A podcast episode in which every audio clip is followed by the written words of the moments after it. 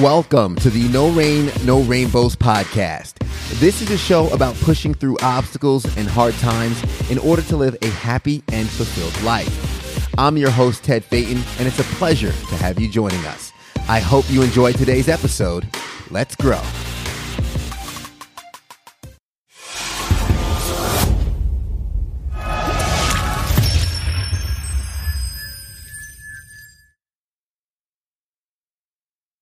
What's going on, everybody? Welcome back to another episode of the No Rain, No Rainbows podcast. It's a pleasure to have you here today. I'm your host, Ted Phaeton.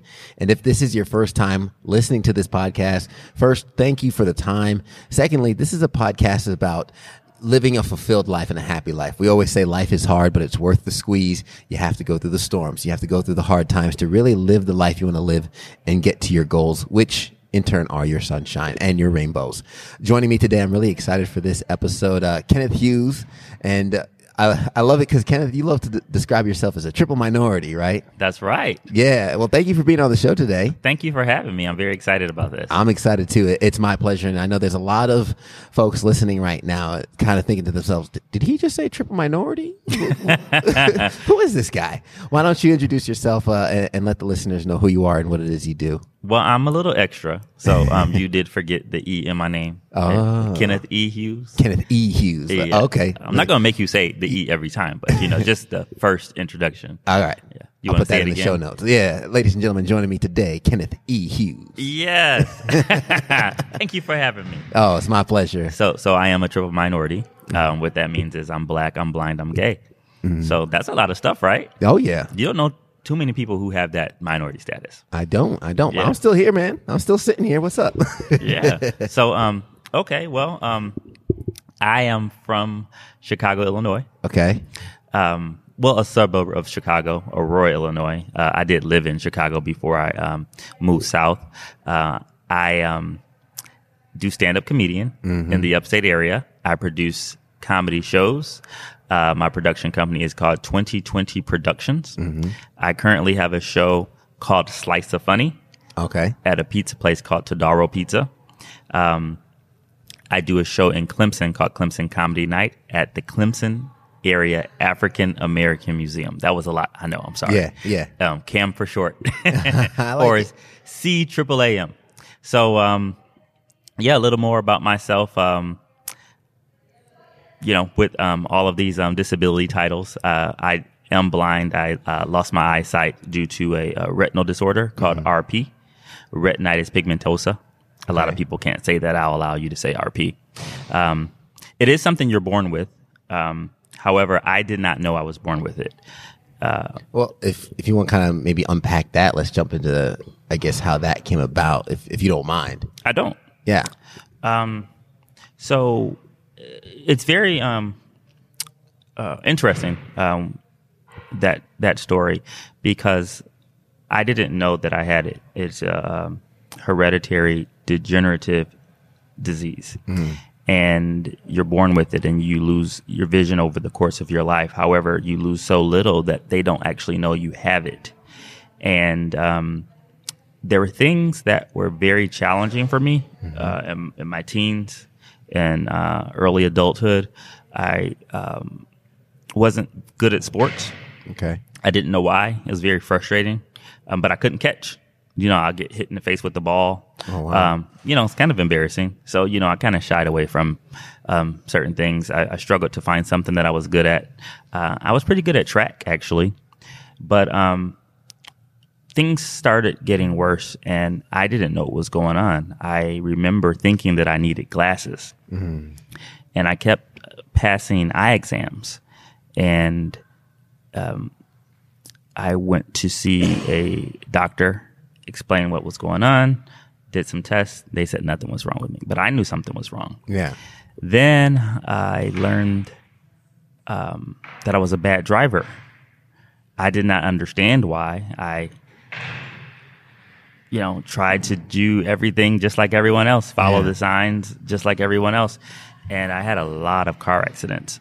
So that was a very stressful time. Mm-hmm. Uh, very scary, I, I should say. Frustrating, too, because like you mentioned, you, you didn't know why. I didn't know why. You yep. know something's wrong and you're trying. You're, you're, I have no doubt you're trying your best. and to kind of have these outcomes, you're like, well, was there any time that you thought, well, what's wrong with me then? Exactly. Um, lots. I didn't. I, I had no idea what was going on. It's very frustrating when there's something wrong. You know something is wrong, but you don't know what it is. Mm-hmm. And now, in the meantime, you know, I'm I'm entering adulthood, so there's already challenges there. Yeah, you know, adolescence that, is stressful yeah, enough. Yeah. yeah, stressful enough. Exactly. And I remember um, I had a job when I was um, eighteen. Okay. And I was supposed to watch for contaminated bottles, and they were always getting past me. Uh. And I didn't know why. But that was one of the uh, frustrations, is people thought that I was just careless or um, lazy, yeah. um, for lack of a better term. Uh, all these things were very frustrating. Oh, you just need to pay attention. You need to do this. So it was. Uh, it, it, it did a lot to my self-esteem. So did and, you find that people started labeling instead of, I mean, to no fault of their own, obviously they couldn't understand, but you felt maybe people started labeling along the way, and you're mm-hmm. like, well, that, I'm I'm being attentive here. Yes. And it was kind of like falsely, yeah. falsely accusing her, I guess. Yeah, uh, exactly. And then also, um, you know, being made fun of is, uh, for being a bad driver or uh, not a very good athlete. Mm-hmm. You know, those things are embarrassing, but it was also very scary because I totaled several cars. Yeah. I don't know many people who've said can say that they've totaled several cars. Yeah, I've had a lot of near misses, and I remember knowing something was wrong, not knowing what was wrong. And, and, and forgive me if I'm all over the place. Uh, no, no, you're right on. You know. You're right on track. Sometimes it's hard to follow a timeline. I was in um, college, and I was um, struggling. Mm. I remember reading or attempting to and losing my place on the page. Oh, wow. And you know how it is when you're you're studying, and the frustration of um, just not, you know, knowing. I, I know I, I keep coming back to that, but I was just unaware of what was going on. I um, hated school for that reason. Yeah, it was just frustrating. I, something you can't explain, but you feel like an underachiever, mm-hmm. and that does a lot to your um your your self-esteem. But um, I remember that uh, United Airlines was hiring. And he was always traveling all around the world. And I'm like... This is your roommate? Not a roommate. Just a friend? A, a friend. Nice. A friend of mine. Um, and um, I applied, got the job, and kind of lied to myself. I said, oh, I'm just going to take a break off for school. Mm-hmm. I'm going to take a year off. I didn't go back. um, I hear you. Um, but what's so funny... Um, The reason why I brought up that job was because it led me to find out what was happening. So I, I passed the interview. There was a, you know, you had they had an open house, about sixty people. Then they select about fifteen people mm-hmm. for a second interview. Then the third interview is a one-on-one. It was a, a, a sort of a process, yeah. you know, to get the job. Anyway, um,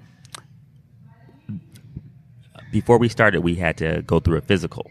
Yeah. And I remember it was a basic physical, but the lady who um, performed the physical, she said she noticed that I'm colorblind. She said, you know, you might be colorblind. Huh. So one of the stipulations is I had to see, um, to go to an ophthalmologist um, because she said I needed glasses. And then I said, I knew it. I knew, I, knew I needed glasses. The whole time. So, yeah, because, yeah, you know, I... was telling people I needed glasses, and they say I didn't. So that's all I wanted was, you know, to get glasses. Mind you, I'm twenty-one now. So the doctor said that he saw something on my retina that he could not explain. There was some discoloration, hmm. and he referred me to a specialist.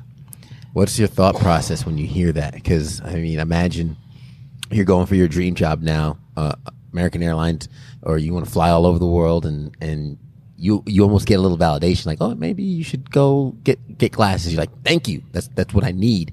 and you're you're walking in to potentially get your fix, right? This is going to fix me. And then they say, I see something I can't explain. You got to go to a specialist. What's what's going through your mind here at twenty-one? Well, because I'm only twenty-one, yeah. It wasn't the most responsible thing. You know, you wanted that um, that fix or mm-hmm. that Band-Aid, like, oh, I just needed glasses. Yeah. So that visual aid was what I needed. I just wanted the job and I wanted glasses, and I didn't take the other information all that serious because I just thought in my young mind, well, this is all I needed was glasses. Mm-hmm. I don't want to see a specialist. I didn't I didn't know the importance in that at that time. Wow. I was just going through the motions to get um, the the the job that I, I wanted. So um, now I have glasses. Now I have the job. And it was fun. It was a lot of fun. I uh, got based in Philadelphia um, right out of training. And I was there for a year. And then I wanted international flying. And our Philadelphia base, it was only domestic. So I transferred to San Francisco after a year. Nice. And my whole goal was to travel the world and live in as many places as I could. And real short, um, when I was working at United Airlines, you had to stay in one particular base for six months. Mm-hmm. If another base opened, then you can transfer there. So that was my goal. So after three moves in a short period of time, I got over that really quickly. I was like, gonna say, hey, you know, it takes six months to get settled. Yeah. And then and, once you're comfortable, it's time to move again, huh? Y- yes. And then, you know, after living in California, it was so expensive. I'm thinking, like, where do the regular people live? Like, so that's how I ended up going back to Chicago. I was like, okay, I'm over that. Yeah. But um, so in the meantime, I, you know, now I'm going through things of having to explain why I have glasses on and they're not working. Mm. So that did not correct anything. And still very frustrated uh, and um, still very embarrassed.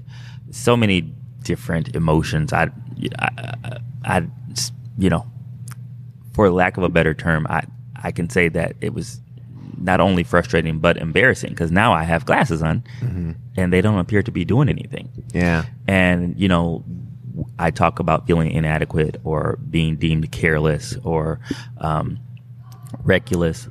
And I, when I really got serious was when I went through a railroad track mm. and the arm came down. Wow. Smacked the windshield. I was just driving, jamming the music, and bam. The scary part about that is I don't know how close I was to the train. Oh, my God. I don't know. I didn't see the railroad arm coming down. I didn't see. I just drove right through. That scared the life out of me. Oh, I can imagine. So now I'm, I'm, you know, developing bad nerves. And um, I'm not ever going to make light of this, but there are certain things that happened after that that I'm not proud of. But I hit a elderly woman mm-hmm. crossing the street. That did something to me. Um, and I hit a little girl. These people are fine. Okay. It wasn't. There were there, there were no fatalities. Yeah. But it still I hurts. Knew, yes. Not only that, it was scary, and it was not, and it wasn't just about me anymore. I didn't want to hurt another person. I I went and I got my um, I made I found a specialist, and they ran all these tests on me, and. Now I am really, if I say excited, that sounds strange, yeah. but I, I, you know, I'm looking forward to get to the bottom of it. So when he tells me that they discover what happened or what is happening to me, and, you know, uh, you're in the doctor's office, you know, all the tests have come back. And this was, a you know, um, not a very simple process. I, I was... Um, living in the suburbs, but they sent me to Chicago, Rush Memorial Hospital. And how old are you at this time? Because I know you were twenty-one going into American this, Airlines. It was United Airlines. Oh, United, yeah. United. It, um, now this is about three years later. Okay. Yeah, this yeah. is about three years later. Um, still early twenties, um, but everything kind of happened really fast. Yeah. So um, he tells me that I have a uh, retinal disorder called retinitis pigmentosa. And in a strange way, I was relieved because mm. I f- nothing about that is happiness, but I felt like now I know what's going on. Yeah. So I'm like, what's the cure? And then he tells me that there is no cure. And I'm like, oh, well, what do you mean? Like, you know, like yeah, that. So what now? No, like we did this. I went through all this to find out what I have. Now we got to fix it. So then I had to process the fact that there was no cure. But still, even with that information, even though that it's not good news, I still felt better hmm. that I now know what it is. I felt like I can did it, take. Go ahead. I'm did sorry. I feel like maybe you were freed, almost like from because yeah. I think something you said a couple times was like not knowing, not yeah. knowing. Yeah. You know, like it's it's one thing to know something's wrong and not know what it is, and now that you know what it is, at least it's, it's almost like you're you're free yeah. of that that darkness of not knowing what it is. Yeah. It, it, it was. I always say like it made it easier for me to take care of myself. Mm. To protect myself, you know, because mind you, up until this point, all the twenty, however many years of my life, um, I think I'm about twenty-three at this point, I've been trying to do everything um, just like I thought a young man should do. Yeah, yeah. And now I know why this is happening. Mm. Now, wait a minute, you know, you, I, I, now I know how to be careful, you yeah. know. So and, what were the, I guess, the following steps after the, uh, your acceptance into it and, I guess, heading into not just your acceptance to thriving in, in terms of everything you've started now? Well, the process was first being more aware. Mm-hmm. Being more aware. At that time, I found out that I had R P, but I wasn't considered legally blind at that point. I just have the diagnosis. Okay.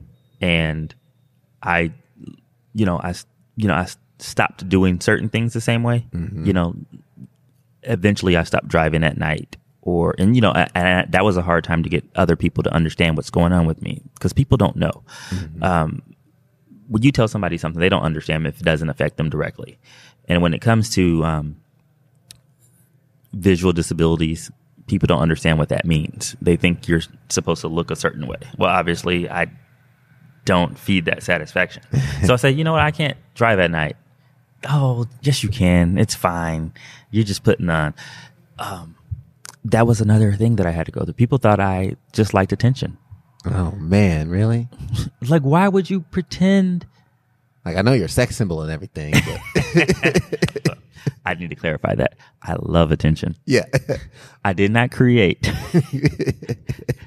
a retinal disorder f- to feed that attention. uh, yeah, I agree. um, so um, it got to the point where I could no longer drive. Yeah. And I was waiting for uh, the doctor to tell me when that was. Just how we do. You know, I was waiting for that day where the doctor tells me, you know what, you can't drive anymore. Mm-hmm. That didn't happen.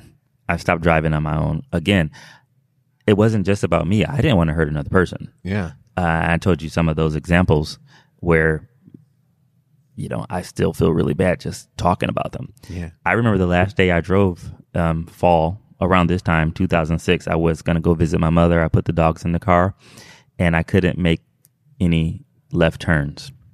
Wow. So I drove all around the city until I finally got back home.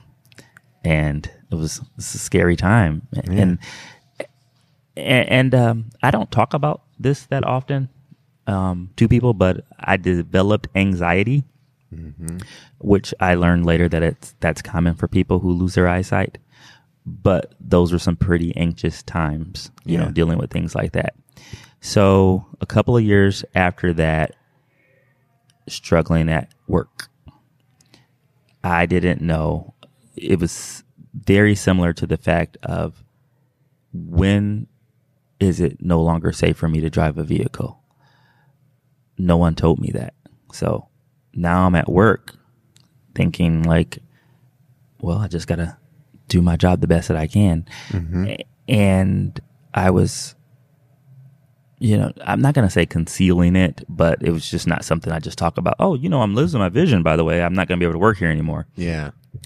So there was certain incidences at work, and I was really uh, anxious about uh, emergency training. We had to have uh, something called R E T, recurring mm-hmm. emergency training, once a year.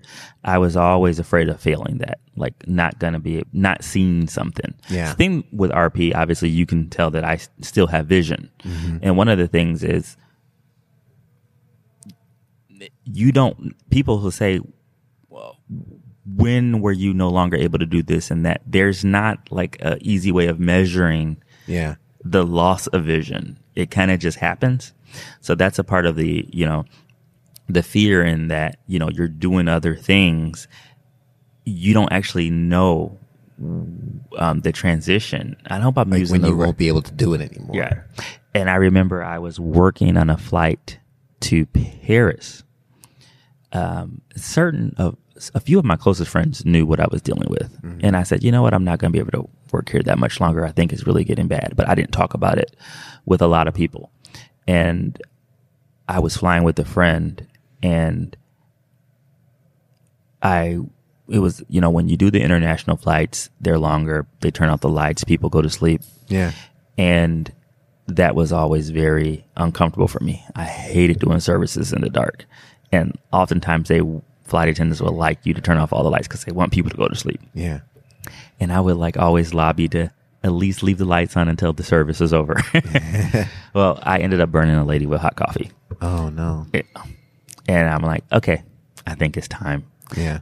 I had an appointment to see my specialist, and then that's when he told me, you know what, you are actually legally blind now.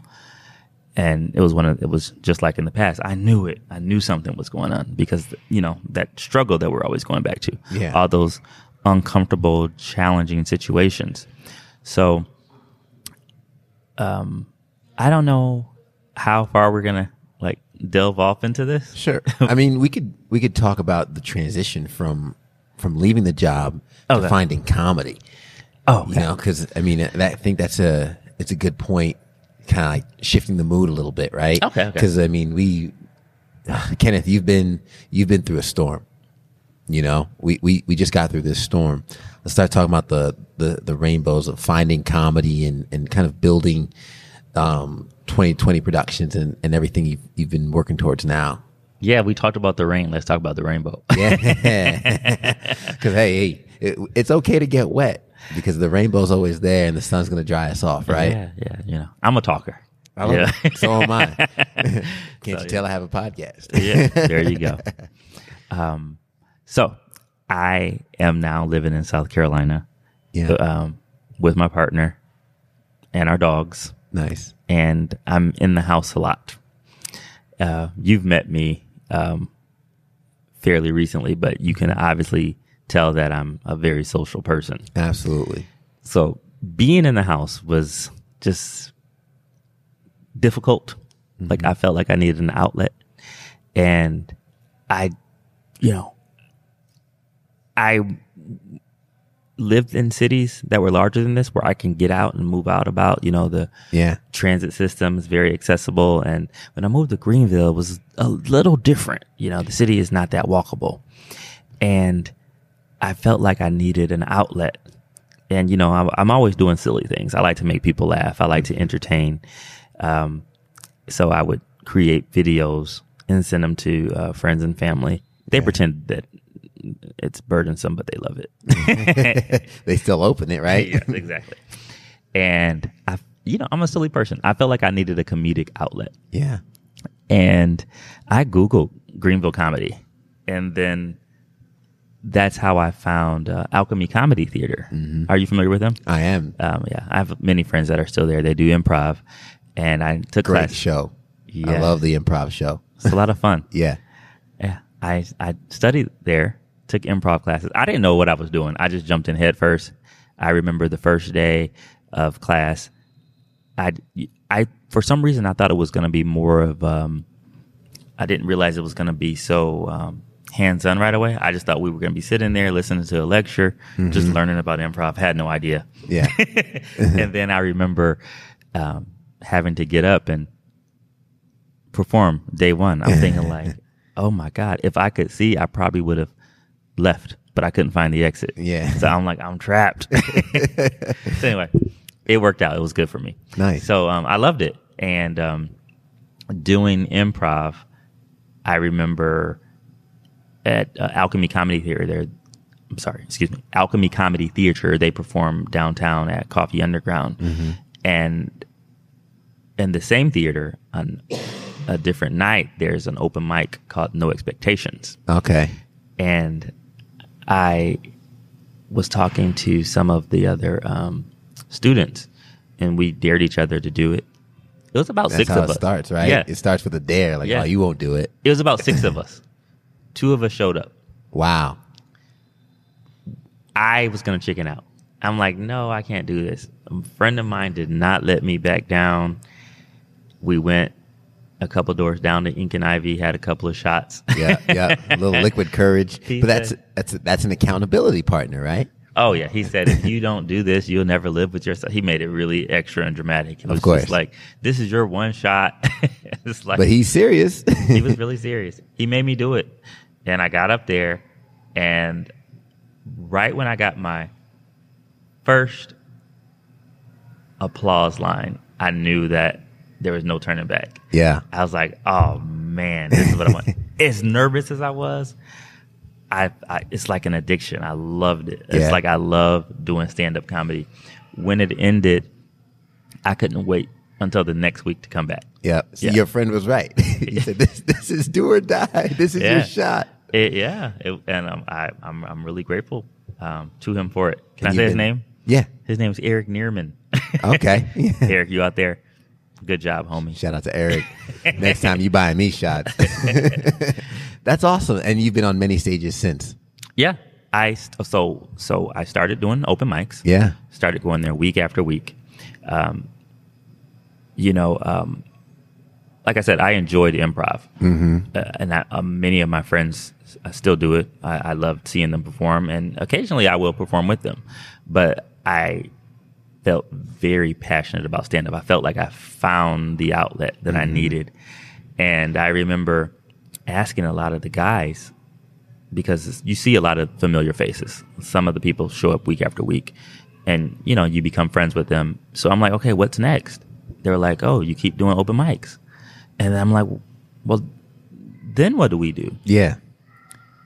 They're like, well, go to Comedy Zone. They have open mic. So we start doing that. Then what? Well, maybe somebody will see you and put you in a show. And I'm like, well, how often does that happen? Mm-hmm. And they were like, not. Not too often. Right. So, like, so then I'm like, well, what if I start doing my own shows? I love it. So that's how I came to twenty twenty Productions. You know what I love about that? I love the fact that you're... you're looking for the next thing, you know, and then what, and then what? Because I think a lot of people, they they get comfortable and they get complacent, and you know, with you know, no pun intended, they don't see the dream, they don't see what's yeah. next, right? Yeah. And it's it's just like they're like, oh well, we keep doing stand-ups. You're like, no, there has to be something. And then when you realize they're like, oh, this doesn't happen often, you're like, well, why don't we just create it ourselves? Well, yeah, and and no disrespect to any of them, but a lot of them were just comfortable just doing open mics, and I felt mm-hmm. like, well, we have a lot of talent in this town. Like, yeah. I think we can showcase it more broadly than just at a, signing up on a sheet and, and, and getting five minutes. Yeah, I I I, I wanted to do showcases, it, and I I felt like those five minutes would go by really fast. Yeah, I would be getting into it, and I'm on stage. I'm loving it. I feel like I have the audience, and then it's over. It's like, man, I got the light already. Yeah. Oh, well, um, I had to come up with techniques for the time because I oh, didn't really? see the light. Yeah. There's okay. I, I always wondered how comedians were like, that's my time. I'm I'm good to go. Like, where's the clock? Someone's shining a light at you. Someone shines a light in the back. Yeah. So what's your what's your hack for you? Oftentimes, um, I will have my phone in my pocket. Oh, okay. I'll vibrate and they will call me. Ah, nice. So yeah. A little vibration. Yeah. There's been times where there'll be a little clap. Someone came and like tapped me on my shoulder, script. Scared the crap out of me on stage. Oh, man. um, so, yeah, there's di- different techniques. But most of the time, um, well, when you produce your own show, mm. I don't get the light anymore. Yeah. I just do it. This is my show. Yeah, I got this. Yeah. I just, but yeah, obviously I'm respectful to the other comedians. And, you know, there's, you know, time restraints in any show. But um, it, it when it's my show, it's not as important for me to chop it off at right at a, uh, when there's a, a minute left, or if I've gone over a minute, it's okay. Yeah. So um, what's your favorite thing about comedy? Make people happy. Yeah. I find pleasure in that. Yeah. You, you know, I've just entertaining is, oh, I found, I, I feel like I'm sounding corny. I was uh-huh. getting ready to say, oh, you're just bringing people joy, but it's true. It is. That's a, a, a, a very fulfilling thing.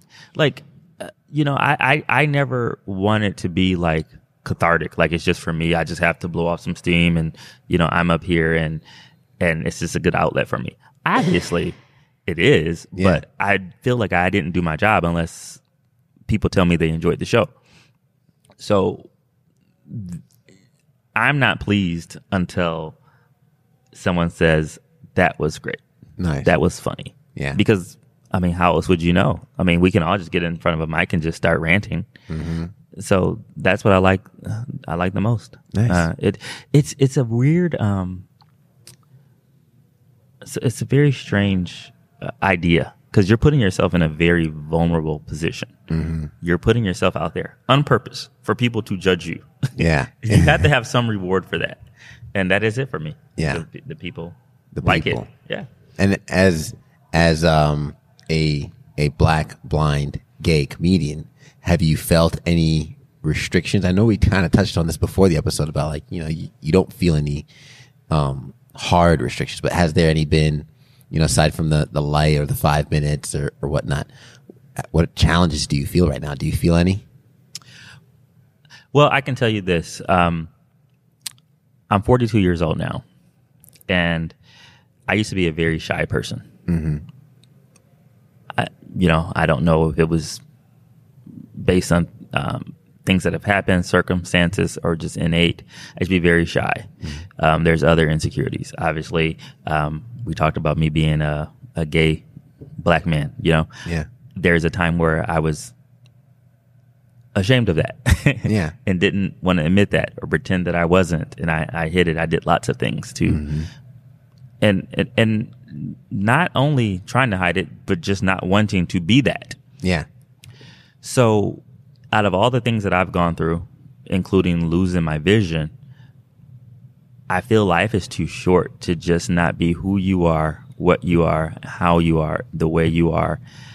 And so with that being said, I'm proud to say that I'm very comfortable with who I am. Mm-hmm. So I don't feel a lot of restrictions. Yeah. I, I, I'm happy that I'm in a place that I can say that in this microphone to you being broadcasted, because I remember there was a time where I was very ashamed of it, insecure about it. Mm-hmm. And just to just reiterate. Afraid. If somebody could just tell me, um, or, or I'm sorry, ask me yeah. certain questions, I would clam up because I'm like, oh, uh, you know, I have to answer uh, accurately. They're going to think I'm gay. Or, you know, that was when I was in the closet. Now that I'm not, even then, it's like, oh, are you seeing anybody? Okay, what kind of lie am I going to, like, yeah. tell to get out of it? Um, I didn't even realize we were going to touch on that, but that has a lot. I mean, this is my life. That has yeah. a lot to do with the way I behave now. Now I I don't care. Nice. Uh, I don't say that arrogantly. Mm-hmm. I say that confidently. Yeah. Does that make any sense? Yeah, no, like, it does. Because like, I, I appreciate that I'm here. I'm happy that I'm here. I feel yeah. like I don't have any time to waste. You know what I love about your story, and as I've listened from the beginning, when you're first, when you know something's wrong, and I wrote some of these down because you mentioned like people saying you're, it, they say things that make you feel inadequate, mm-hmm. reckless, um, careless. And, you know, and obviously it, we, we joke about it. Yeah, triple minority. Or, or, or, or not even good, not good enough. Not good enough. Why can't he catch? Yeah. Why can't he hoop? And you know, as a black these, man, all these, he yeah, can't play basketball. He, he can't on. dribble. It's like something's wrong with me. Come on, man. Yeah. But all those labels they throw at you, right? Yeah. And and coming to this point of the interview, I love what you just said because that was your symbolic shaking it all off for the for the listeners at home. Everything that people have said, everything that people might have thrown, and and along the way, one of the frustrations when you said you don't know, so you're like, what is wrong with me? All that. that was thrown at you, you shook it off. And, and quite frankly, it's not like, no, I'm not a gay, black, um, blind comedian. I am Kenneth E. Hughes, sex symbol. That's and, right. And I like that's it. such a, that's such a powerful, powerful place that you've come to, because like we mentioned, you know, the, the rain into the rainbows, I could, I could see you, you have your rainbows, but there are a lot more yeah. in your future. I appreciate that. What are you chasing now? What are what are the goals that you're going for? What are your rainbows? twenty twenty vision. Yeah. Yeah. You don't have to have sight to have vision. That's going to be the name of this episode. And, and you know, you know, like the things that I talk about, all yeah. the things that I talk about, things that I, in the past, seemed like it was such a challenge for me. Mm-hmm. Now I talk about it with ease and with pride, you know. Uh, we touched on so many different topics. You know, we went to my vision. We talked about me being gay. Um, you know, just being a black male. You know, yeah. I had to deal with people saying, "Oh, you know, you're not black enough. You're not this. You're that." You know. Um, well, so I talk about everything that I talk about on stage. I love that I'm comfortable with that because I. Not gonna let anybody else define me. Yeah, I'm not gonna let any of these things hinder me. Like me being visually impaired, I refuse to stop being who I am. I refuse to stop being social. Mm-hmm. Um, I love to sing, even though I don't have a great voice. Um, mm-hmm. I enjoy it. I love to dance. Um, I love to entertain, and I, I just refuse to slow down. And I feel like I'm, in essence, accelerating. Yeah. Like, I don't have any time to waste. That's Keep where- speeding up. yeah. Keep speeding up. Well, Kenneth, how can folks find you, connect with you, catch one of your shows? Uh, what's the best way for them to follow you? I am on Facebook. Mm-hmm. Uh, my handle is twenty slash twenty Productions. Mm-hmm. I am on Instagram. Nice. As twenty slash twenty Productions S C. Nice. I had to have the slash there because they just put twenty twenty. It's not me. Yeah. I don't know if I had to be that specific, but oh, that's no, how. I, I put all the links in the show notes and everything too, okay. So folks can have uh, have the link straight to it. Yes. So. On twenty twenty Productions, Facebook, twenty Productions S C, Instagram, twenty Productions. I'm sorry, twenty twenty Productions on Twitter. Nice. Um, and um, yeah, I'm having a good time. I love it, man. I, I can't wait it. for you to come out and laugh with us. Yeah, I'm going to have to come out because uh, yeah. actually my fiance, Jess, she just said the other day we were driving by Todaro Pizza. And she's like, oh, we've got to go back to that pizza place because we went for their lunchtime brunch. Oh, once. You did go? Yeah. Yay. And it was delicious. And she's like, we got to go back to that pizza place. And I was like, baby, let's wait till there's a comedy show. Oh, yeah. So we're going to have to take you up on that here. Well, in the can next I talk to you months. a little bit about Todaro Pizza? Yeah. Okay. So my friend, um, Um, his family owns that restaurant. Yeah. They're so, from New Jersey, right? They're from New Jersey. Oh, yeah. Great people. Um, you're from the East Coast, right? Yeah. North New East. York, Long New Island. York. Okay. Long Island. All right. Well, he, um, Christopher does, um, Christopher Todaro. Yeah. I met him doing improv at Alchemy Comedy Theater. Oh, wow. Yeah. And um, I begged him to do stand up with me. Mm-hmm. Like, dude, because he's hilarious. I'm like, you need to do stand up. So his segue to doing stand up was, um, Uh, hosting my shows. Um, so I, I consider him my comedic partner. Mm-hmm. And um, he had a Todaro Pizza in Clemson that he opened up about eight years ago. And then, you know, so he opened one downtown Greenville with his brother. And I was doing shows around Greenville already. But I'm like, you guys should let me do comedy at Todaro Pizza. And so he did. That's how I ended up awesome. there. So yeah. And I'm I'm excited for that area too because they're really building up around it. And Todaro Pizza has been um, a great spot. We can't wait to get more pizza and catch one of your shows, Kenneth. Man, thank you so much. I think your story is very inspiring. Oh, it's it's very it's very thought provoking for anybody out there that thinks they might get the short end of the stick, right? Anybody that might think um, these labels people throw at them define them. I, well, they I, don't. I appreciate that, and you know, you are really um, a great interviewer. Um, Thank you. Well, I, and I say that because you make it. I don't know. It's almost like therapy. Like, you know, just coming here, I didn't know I was going to open up. I just felt like I had something to say, and you gave me the opportunity to say it. But yeah, man, it was well, just great. Honestly, man, um, the whole purpose of this podcast is kind of selfish. I love these conversations. I love learning about people, and I love hearing these stories because it fuels me up. And the microphones are so our listeners, if they're interested and they'd like to get to know us as well, they get to sit in that space with us. So I, I thank you for being vulnerable. I thank you for sharing your story. And uh, I think a lot of folks need to replay this to learn some insight from you because um, I think you've you've done amazing and you're just getting started. Thank you. Yeah. Next time we do this, this is part one. Next time I would like to have some alcohol. Some cocktails. Yep. You know. Good deal. Yeah. That's my some, fault. Some snacks. Some snacks. I, no, I got to feed you. yeah. No, no, just, just alcohols. Got you. I'll have the cocktails. Well, Kenneth, thank you so much. Everybody wants the sunshine, but they don't want the rain, but you can't get the pleasure without a little pain. Let's grow. Beautiful.